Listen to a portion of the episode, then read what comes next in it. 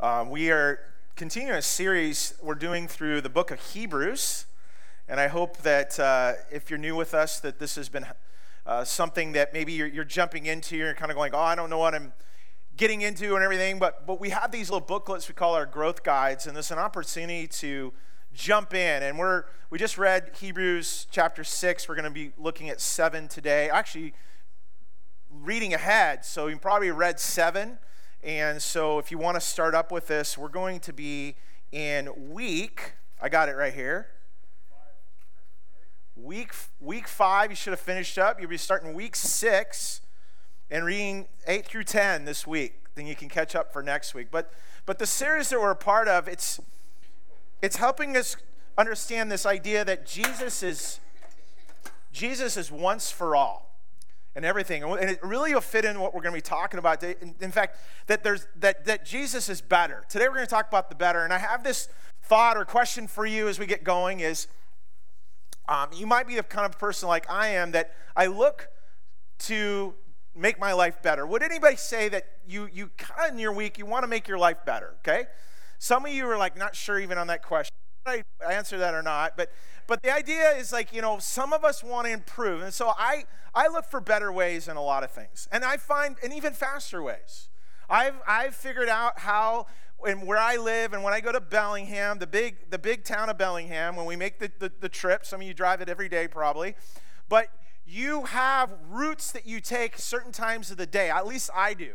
So if I'm coming home and it's a certain time of day, I will go a certain way home because I know that traffic maybe isn't as bad this direction or that direction. I think better routes and faster routes all the time. I, I think of better ways to use my time in my week. I have different days and different things that I do in different rhythms. I, I figure out where my best energies are and put my best energies during that week when I'm not so you know, really into anything, then, I'm, then I'll, I'll do something that's less brain capacity. I, I think that way. I think that's, that's helpful. And then, you know, I'll think of better ways to spend money, and I'll think of newer ways where we can make more money.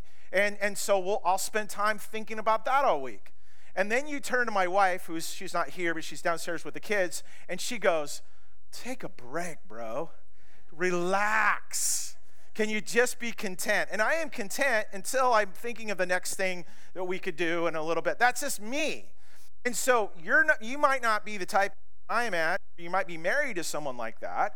There's nothing wrong with improving and building on it, but at some point it's, it's just not enough. There's, there's only so much you can do, and there's much, so much energy is there, and, and, and it can, well, it can be exhausting, especially if, you know, if you know somebody like me and being around them a lot. It can be that way.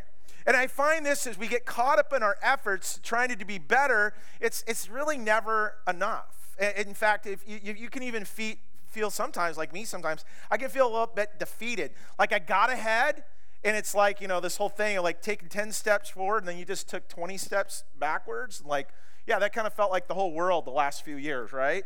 And, and, and so we're trying to improve, and nothing wrong with improvements, but but we're not able to get we get to the good but we're not really getting to the better. And the book of hebrews is kind of it's really about the better. That there's a better way. There's a better there's a better plan that god wants to bring the better for us. And so we left off last week in, in hebrews 6 where i love how it kind of ends and then we're going to 7 this is what it says. It says we have this hope an anchor for the soul firm and secure it enters the inner sanctuary behind the curtain where our forerunner Jesus has entered on our behalf. He's become a high priest forever in the order of Melchizedek. This Melchizedek was the king of Salem and the priest of God Most High. And as I left off last week, we, we went, Melchizedek, who, who, who are we talking about? What, who, where, who is this person? Why is, why is he in the Bible? And that's a good question for us. And, and if you've been following along in your, in your readings and everything, you probably came across and read that this week. It's a, he's mentioned several times in, in the book of Hebrews. In fact, if you're kind of wanting more information about who he is, there's a, there's a video that we post on our website, on our growth page, on the Hebrew page, uh, that you can look at and watch. Who is this? What is this guy about? Uh, I think it'd be helpful. But he was a high priest. Then, in some ways, came from nowhere. that we're going to look at here today. Now, when we think of priests, we think of times, don't we?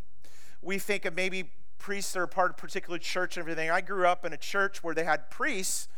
And I remember one day my, my dad and I were driving on Saturday afternoon and we pull off by the church. He says, I'm going in to confession. He goes, You can wait in the car or you can, you know, you can come in. And well, back then you didn't have nothing to do. There was no phone or nothing. So I could sit in the hot car or I could go in. And so I'll go in and sit in the pew. He goes in this little door, this little room. And I'm about 10 years old at the time. And I knew what confession booths were. And then as, as soon as he went in, there was another door where a lady went out. Well, the door was open. I'm like, I'll just go in. I'm kind of curious. So I've heard a confession. I went in there, and then there's a there's a guy in there, and he's he he's at the veil, and he's faced this way. I don't know why he didn't turn his head, but he's faced this way, and he says, uh, "You may confess your sins." And and then he kind of looked over at me and like, "Okay, it's a little boy here." And and then he said, "Go, son, just go ahead and say whatever you know you did wrong." And so then I'm just like thinking of things what I did wrong. I'm like, "Okay, lunch. I um, I think I snuck a look at someone's test, and then pretty soon I didn't have a very big list, so I just started making stuff up." And then I laughed, and I, you know, and then I felt really bad because I think that's where I really sinned, is the lying about the confession of things I did wrong. I'm like, I don't think this. I think I missed like there's a thing called catechism that I'm supposed to do. I didn't know later on was part of that. But you know, as much as that was awkward, and this guy with the thing, and then and then he gets up in front, or, or you know, and then I'm, I'm looking, and then like, does he remember me? Will he remember me and what I did? And then it was, Ok. but then we, we had Oktoberfest, and then I saw uh, Father Callahan. He was, he was pouring beers in the beer garden, and, and, and I, and I was like, what a guy, great guy. I'm like, I think I want to be a priest. That's what I want to do. And then puberty hit, and then, then I'm like, oh no, I like girls. This is not going to work, okay? So that I so became Protestant out of that. Okay. So that's my story. Does that make sense? So, why, why do I say all this? There was a role of priests. Priests, we, we think in modern times, but priests back then had a, a, significant role. And the thing about priests is they came in a, in a place because, really, if you go back and you look at the creation story, when, when God created man, he actually created them to be priests. He created them this, this relationship he was have between uh, humans and God. And then what happened was because of these priestly humans, they were tempted and they sinned and rebelled against God. There was this separation between God and man, and God knew that there needed to be a go between. There needed to be something to be done. And so God so loved the world that he had a plan. The plan was that he would have this redemptive, this long redemptive story that would lead to the great high priest that we're going to be looking at here. In and he had he laid it out and so he used different people the lines and one of the people he used is in the very beginning of his redemptive story was this guy named abraham and abraham was going to be the father of a nation of priests. And that was the work that was going to do. And, and so actually hebrews mentions this in verse 7 it says abraham came and gave a tenth of everything to this guy this priest named melchizedek. And so you can go back in Genesis 14 and you, you find this context where God allowed Abraham to defeat these kings that are coming in battle against him. And then this, this Melchizedek comes out and meets Abraham, and Abraham offers a tithe. If you don't know what a tithe is, it's giving your first, a tithe is a tenth, your first tenth to the Lord. That's your first fruits. It, back then it was cattle or crops that you would give and that was the work. It was the first tithe ever recorded in Scripture with the first priest that was ever recorded in Scripture of this Melchizedek.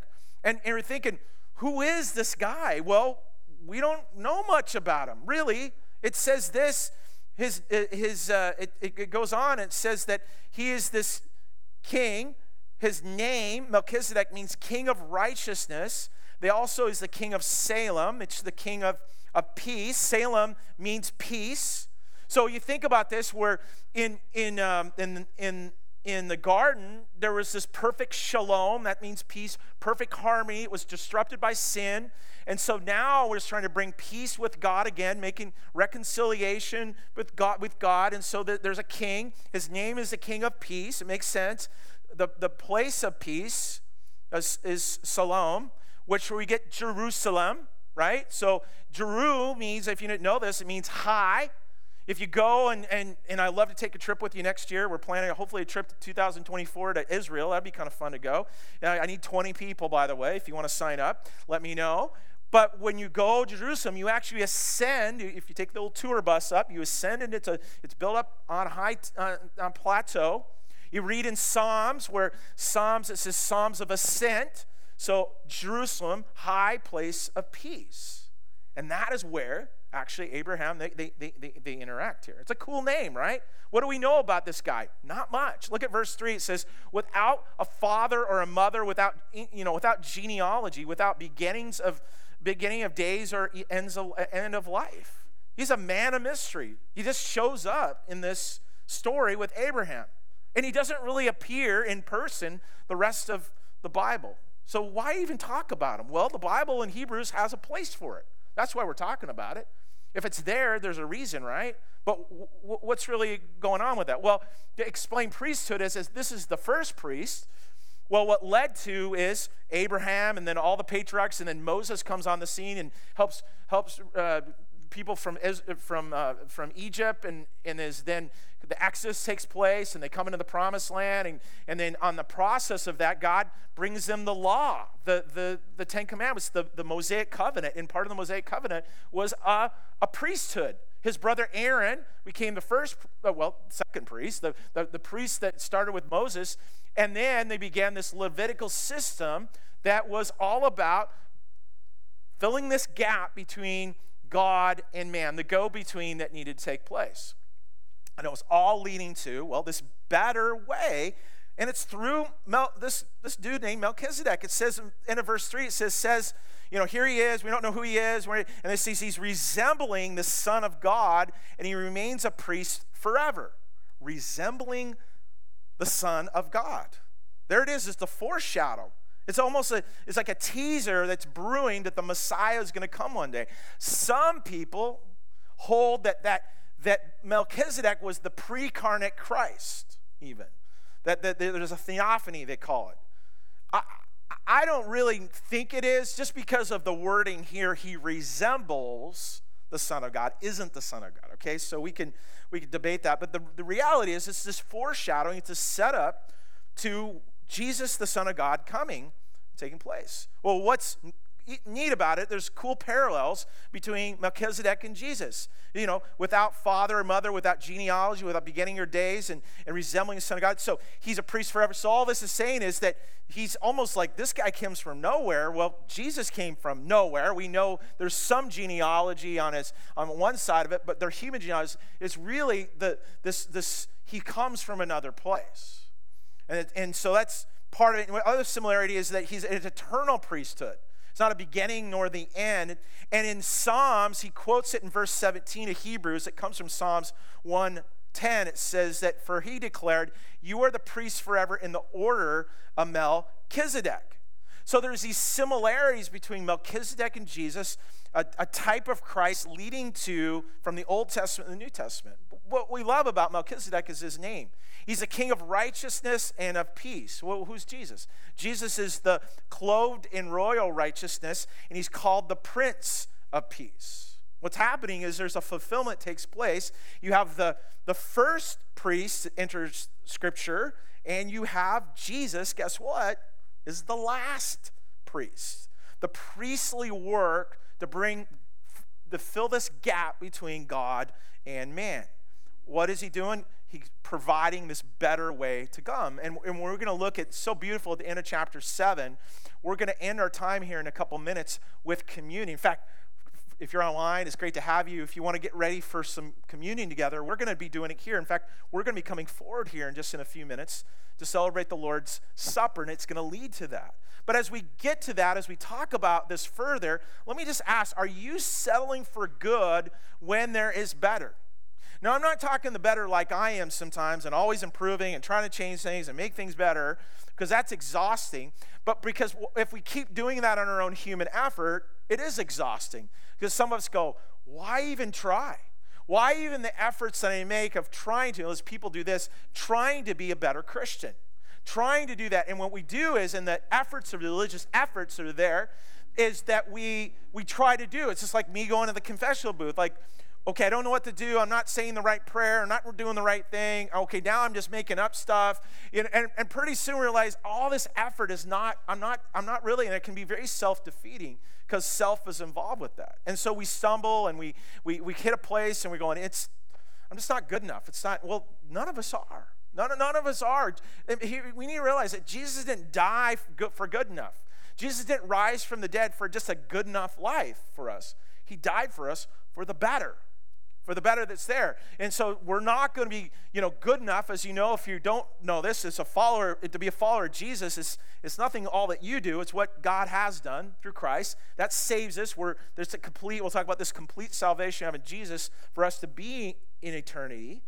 But it's it's it's all uh, as much as that's so important. And, and number one, secondly, though, this life we have is actually a life that is filled with life. It's it's an abundant life. It's a full life. It's a better life that we want. I don't know about you. Do you want the better? I want the better. It's, I don't just want the good.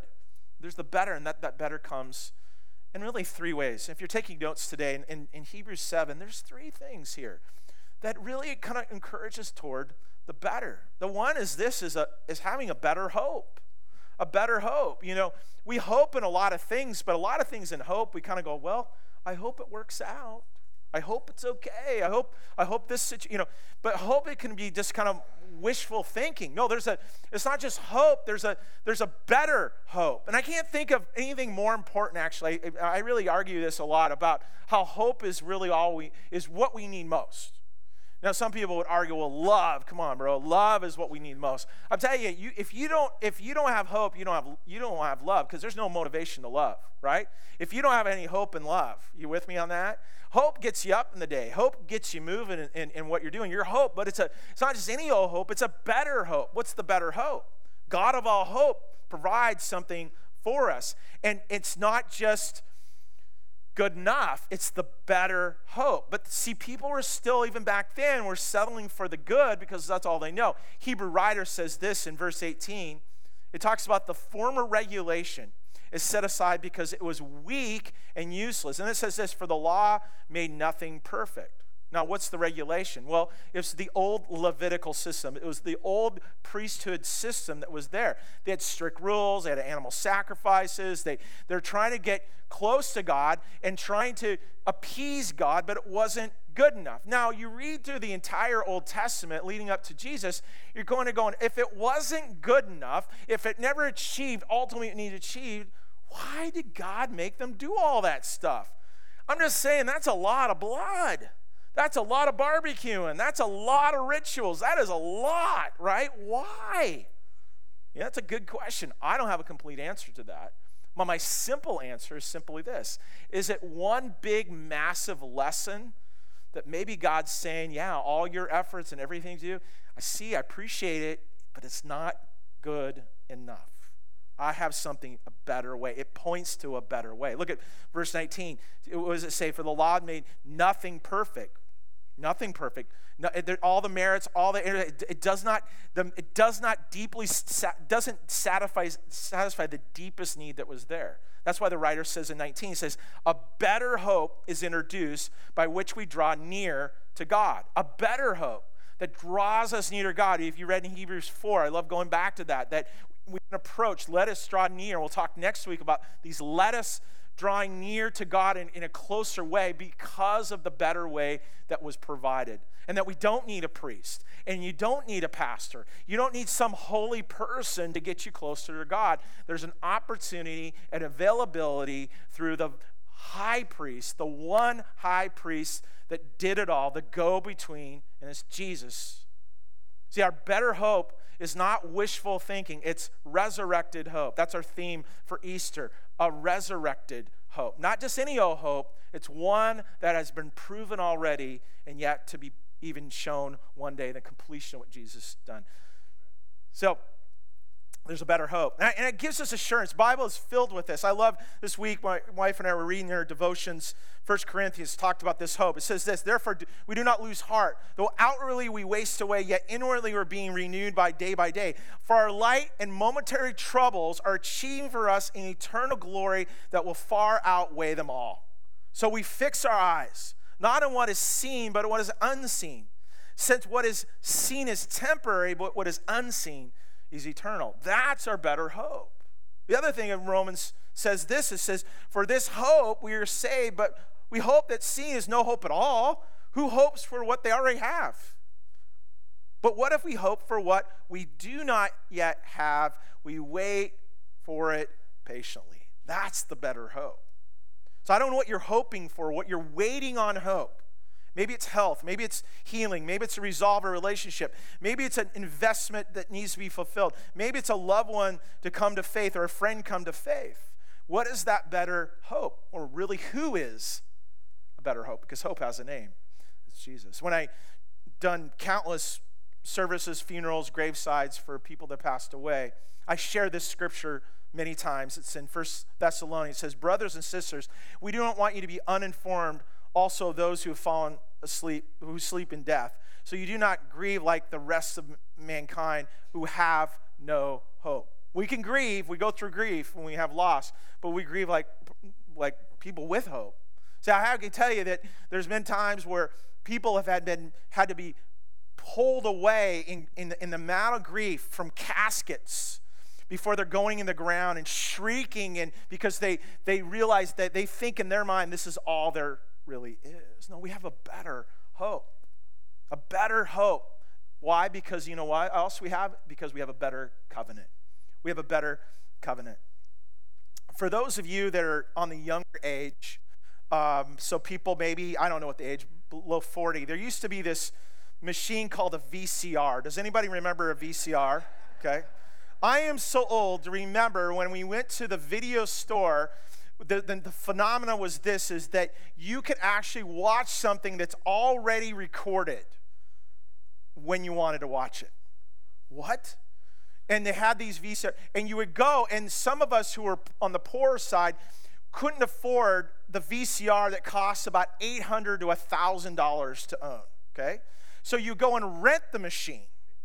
But you, my mom would fill out this long contract about it driver's license, credit card, you know, uh, collateral. You had to bring your pet in as a collateral. I mean, it was like this huge thing just to make sure you, you brought this thing back so we could watch E.T. I remember that. I think that was my first movie to watch.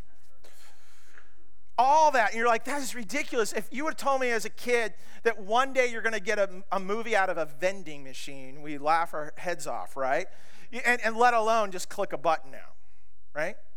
What's happening? All that was the old way of doing things. Technology has changed. I guess trust is a little bit easier nowadays with, with certain things. But that's as ridiculous as that is, that's kind of how the Old Testament felt. It was it was clunky, it was it was old, it wasn't fitting any longer, but people kept doing these things because that's all they knew how to do it. And in fact, it says this, it goes on in Hebrews, it says they did this with um, co- these contracts, and if they didn't do it, there was going to be consequences to that. And this is what he talks about, what this means about. He says it was not without oath. Others became priests without an oath. Hebrew priests swore these oaths to uphold the law, and, and if they stepped out or bailed on it, their commitment was a big deal. But it says this, but he, Jesus, became a priest with an oath when, he, when God said to him, The Lord has sworn and will not change his mind. Jesus here, it says, about Jesus, he's the he you, know, you're a priest forever. Because of this oath, Jesus become the guarantor, guarantor of a better covenant. Now you have been many of those many of those priests since death prevented them from continuing office because Jesus lives forever, he has a permanent priesthood. Remember, this is all post resurrection. So he came back from the dead and he lives forever. It's a priesthood forever. Melchizedek might have been the first priest, Jesus is the last priest. We don't need any more priests. So it's a better, why? Because there's a better covenant. What was wrong with the old one? What was old? It was the Mosaic covenant. It was, it was where it was all based on the Ten Commandments. And the whole thing with the Ten Commandments, you need to follow the Ten Commandments. In fact, if you break one of the commandments, you break all the commandments. Here's the problem with the Ten Commandments is it's not so much that you're going to break one of them is the fact that most of you in this room don't even know the ten commandments i'm not judging or anything if I, if, I would say i would say vast majority and myself included to get it all word for word. If, if I don't have the Ten Commandments even memorized, how long am I even going to fulfill the Ten Commandments? Right? What's the point of it? Well, Jesus comes along and he says, he says, yeah, you know, the Ten Commandments, you know, you know, it's, it, it says this, you know, like, hey, you know, it says, you know, hey, uh, do not murder, which is one of the commandments. But I tell you this: if you if you're mad at somebody, you want to, you want to, you feel like inside you, you know, you just you want to get vengeance on them. Guess what? That's just like murder. He said, if, if, if, if, you know, do not commit adultery, which was one of the commandments. He said, but if you look at a, another person lustfully outside of who you're married to, guess what? That is adultery in itself. I say that, and, and you're looking at it like Jesus. He, he realized times he didn't he didn't lower the bar. He raised it, didn't he? Now wait a second, Jesus. He raised the bar. Why did he raise the bar? I think he raised the bar, going, guess what? Because no one can get. It's no one's good enough. There's a better way. What was it? There's a better covenant. What was the better covenant? It was a new covenant. In a moment here, we're going to have, the Bible talks about, Jesus says it at, the last supper, this is a new covenant in my blood that we're going to take. What was the new covenant? Well, the new covenant was the new way. He provided the way, and he gave with the new covenant, he gave a new law. What was the new law? Not the 10, but the, the one. What was the one law? What, one word, what was it? Love. What do you say in John 13? This new commandment I give you love one another as I have loved you, so that you might love one another. By this you will know that you're my disciples if you love one another, right? It was the better, it was the better way. You know, I, I was thinking about Martha and Mary. If you know this, you know that story where where Mary's at the feet of Jesus and, and Martha comes along and says, Jesus, can you get my sister to do some work around here? I'm making all this food for everybody here and you too. And she's not helping. Well, what does he say? Martha, Martha. You're so busy, you're so focused and so upset about many things. There's only one thing that's needed. Mary has chosen what is better. There's a better thing. So here's my question Who can you love better this week? Because in that, you're fulfilling what is called, Jesus calls the law of Christ. It's the better way because it's a better covenant, because the went from the first priest to the last priest. That love that's lived and fulfilled through the cross, which leads to this is a you know we have a better hope, we have a better covenant, but we, this is what great we have a we have because we have a better sacrifice. Next week, Stacy shared about the, the, the Passover experience and the couple of healers are preparing this for us and it's going to be a really cool experience. I could i just picture a full it's going to be a full menu it's going to be a full experience. We're going to immerse in this this this evening together the passover. But the, the passover as you'll if you do it this and uh, it's you might want to sign up because there's a, there's there's only so many spaces but this experience, if you look at the Passover, it's all a foreshadowing to what is to come. It's all leading up. It's so rich to say, and even Jesus, in a moment here as we do communion, that was the Passover meal, and he, he put a twist to it. He goes, All that's good, but let me show you the better way because of my sacrifice. You know, it's interesting. We'll, we'll get in a little bit more next week of, of the, the whole, what it means by the holy place. But you think of the holy priest, the, the high priest. You know, what's the difference between a, a regular priest and a high priest? Well, they are they're up the next level. And those next level high priests they would go in once a year. Uh, on your on your google calendar you'll see this yom kippur kippur. What is that? What's yom kippur? Well it's it means the day of atonement for the jewish people. And that's the day where the high priest would go into the not just the holy place the holy of holies and he'd go and, and, they, and, it, and the, I think it says something somewhere where they tie a rope around the ankle of the high priest because you go in there to make the sacrifice. You, you brought a, you, you had a go, you had a, two goats and a bull. Okay, once a year they make this sacrifice and they put it around the ankle is because man, if he wasn't kind of like good enough, you know, like he could get struck dead, and then they like, well, who's gonna get, get the body? We can just pull the body. I know that's gruesome, but that's what they did once a year That was pretty scary for all that time. What were they doing? They're trying to make amends for the sins of mankind once a year. Well, then they had to do it next year. They had to do it next year. And there was all this. And so as we wrap up Hebrews, you're saying, no, there's a better way. The better, in fact, Hebrews says this the better has already come. Look at verse 25. I love this. It says, Therefore, he's able to save completely those who come to God through him because he always lives to intercede for them. So when we look to Jesus, it's not a dead hero, it's a living Lord. He's, he's continually interceding. So Jesus is the high priest because of what he, what he sacrificed on the cross, not, not presenting animal sacrifices. What happened? He became the sacrifice. You know, I, I, have heard rumor in the, the Passover that uh, the meal we're going to have together here is, uh, is a couple Steves are barbecuing uh, for this thing. There's two guys named Steve in the church here, and they're, they're, they're barbecuing baby lambs. Isn't that sad? No, they're not. I don't know what's baby lambs. It's going to be lamb, right? So you're like, oh, dude, listen, he, you're, guess what? As much as we're going to enjoy that meal, that isn't the sacrifice. The sacrifice of, of Jesus of his very self was already done. And because of that, he's a living sacrifice. It continues on as he goes to the, to the throne of God, to the most holy place. Why? Because it says this He saves completely. Saves completely. Not just pretty good, saved. Not just really good, saved. Completely saved. Completely means comprehensiveness and exhaustive wholeness. That's what the word means. I think this speaks to us for a lot of us because sometimes there's saved, we think, this sometimes we think, right? There's saved part of us. Like it feels really saved when you come to church or you're out in public or anything, but you don't always feel saved in other places because you have struggles in your life, don't you?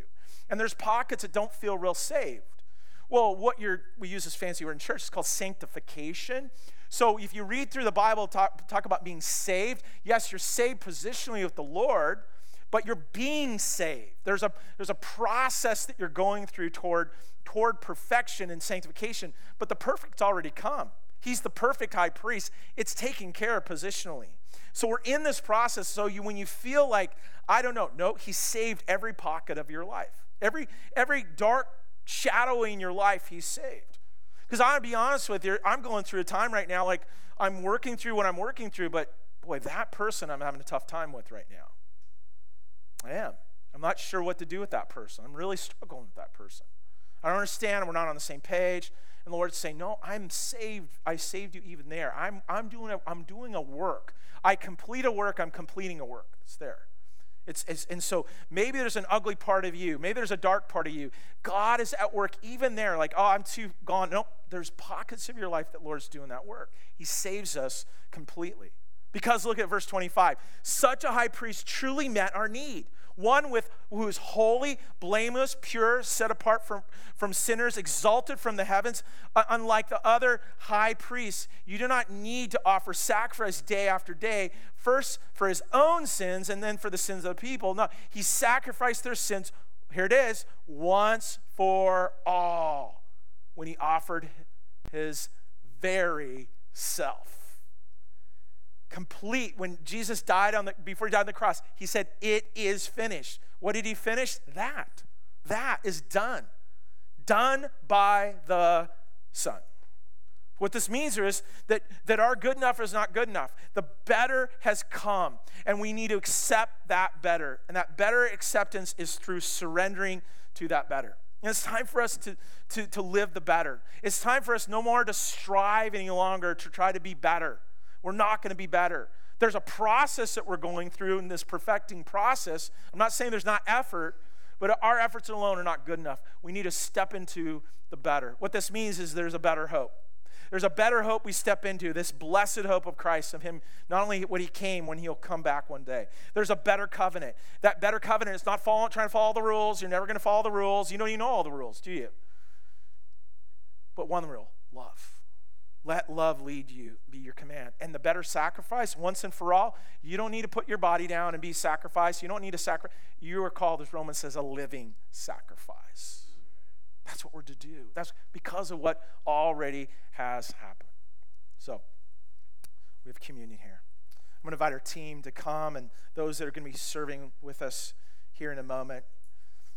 As we get ready for that, as they get ready, I want you to just kind of take a breather, say, This is opportunity for you to reflect upon the better that's offered. We have some folks that are coming and serving that will, um, when they, when you come up, you're going to receive it, and they're just going to say simply to you, "This is the body and blood of Jesus." They'll say that to each one of you as you come up to the station. And I'll give some instructions here in a moment. But as we prepare for this time, we're preparing our hearts. I want to just give you a, a little picture of something. We were. Uh, uh, you know, if you if you look at history and different stories and different things, there's, you know, there uh, is it always true? I, I don't know. Always the things that you read and you, but I like I love this story. I love this story. There was during the Civil War. There was a soldier and he had he lost he he's still alive but of course and he he lost his brother a couple brothers and a father and all was left was just the women in his family and usually what happens by then is like I need, he needs to go back and provide because there wasn't a lot of social service, a lot of, a lot of things he could cover. He needed to make sure he provided for his, his family. It's all left as women. And so he went to petition to get an ex, ex, uh, exemption, and he wasn't able to get it. He went all the way to Washington, D.C. And the story says that he, he was there trying to get in the White House and try to make his plea, even to the President of the United States. Not able to do that. But one day, and here's the story, is there was a young boy, and he, he sees this distressed Civil War soldier, and and the young man asks him, "Well, what's going on? Why are you so distraught?" Well, I'm trying. I need to get. He explained what I needed. He needed to go. He goes, "Well, I'll take you." This is this, this boy passed all the security soldiers, went into the went into the White House, went up the stairs, walked in the Oval Office, and President Abraham Lincoln says, "Son, Todd, who, who's who's your friend?"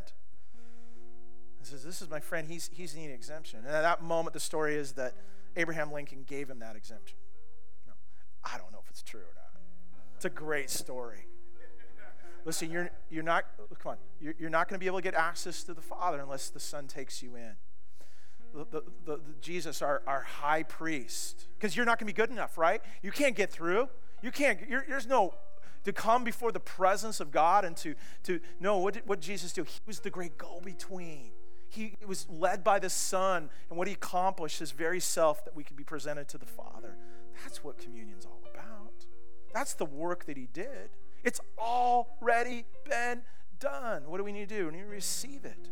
Not just receive it in, in what we do here today, but we're receiving it, receiving it for life. Communion is just a representation, it's a reminder to us. Jesus says, Do this in remembrance of me.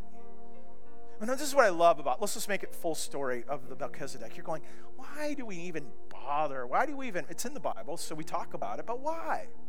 Well, you know what's so cool about the story of Melchizedek? Full circle. When Abraham went out to, towards them, do you know what Melchizedek brought him? If you can read it in Genesis 14, he brought him bread and brought him wine. Isn't that a cool story? all that happened thousands of years before that led to the moment that Jesus had with his disciples. He said, Here's, here's the better. Here's the better way. I want to invite you to stand. And we're going to pray.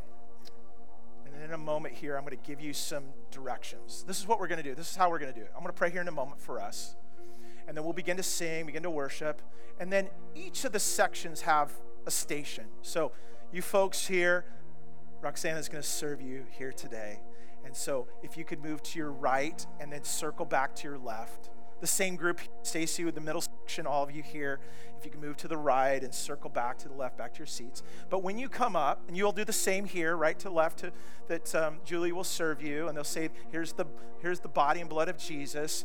And as you do that, I, I invite you to, to take it and eat it right where you're at, right when you come up here, and receive it receive with the Lord. And I want you to picture you are going in, not to the Oval Office, you're going to the Holy of Holies.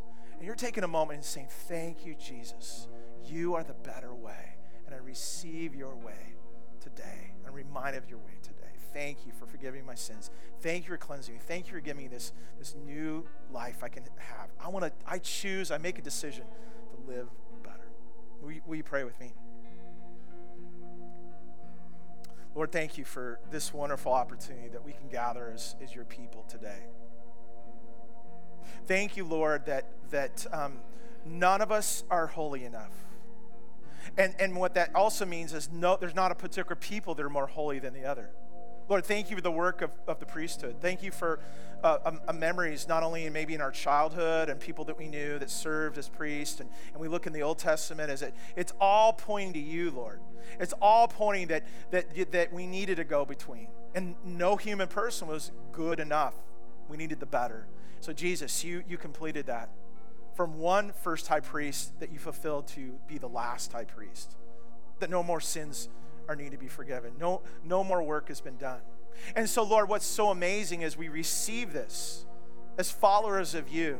And for those that are not yet, Lord, may this be their moment. May this be their going, Jesus, thank you for dying on the cross and sacrificing your body. Thank you for your blood that was shed to cleanse me of sin. I want to be saved completely, Lord, and you provide that work. Thank you, Lord. Do that in the hearts of the people today haven't received you. But also, do even a work in those who have already. That we stop striving and stop doing and trying to be good enough. We're not going to be good enough. But what's beautiful, Lord, is you've completed that, that high priest work, that we do not have to do that any longer to appease our sins toward God and to reconcile that, Lord. You did call us, though. I love this. Peter says this to be the priesthood of believers. So, Lord, as, as we take and receive and the work you did, you did, Lord, may we go out into the streets, into the neighborhoods, in our workplace, and may we be the priesthood of all believers. May we serve in a priestly role, and all we're doing, Lord, is introducing you to, the, to others to the better, that, to the great high priest, Lord. Will you use our work, Lord? What, eh, eh, what, what Adam didn't complete, and Lord Jesus, what you fulfilled, Lord, will you help us to, to live it out now, Lord, as your church? Lord, as we take these invitations to, the, to, to our friends and our family and our coworkers for Easter, may we help be the go between of the invitation. Not that we're taking anybody's sins, you already did that, Lord, but we're, we're extending the invitation of reconciliation, helping people connect with you. Will you give us that work and power us to do that work? It's a, it's a priestly work that you called us to. To be your chosen people, holy nation, a priesthood of believers. You called us to, to go from out of darkness into our, this wonderful light, that we can share that light with others as well, Lord. Man, we feel empowered as we go from the, this place, as we do it in your name, we pray. In Jesus' name, amen. All right, I invite you to go ahead and move now and receive, and then we'll, we'll close together. Have a great morning.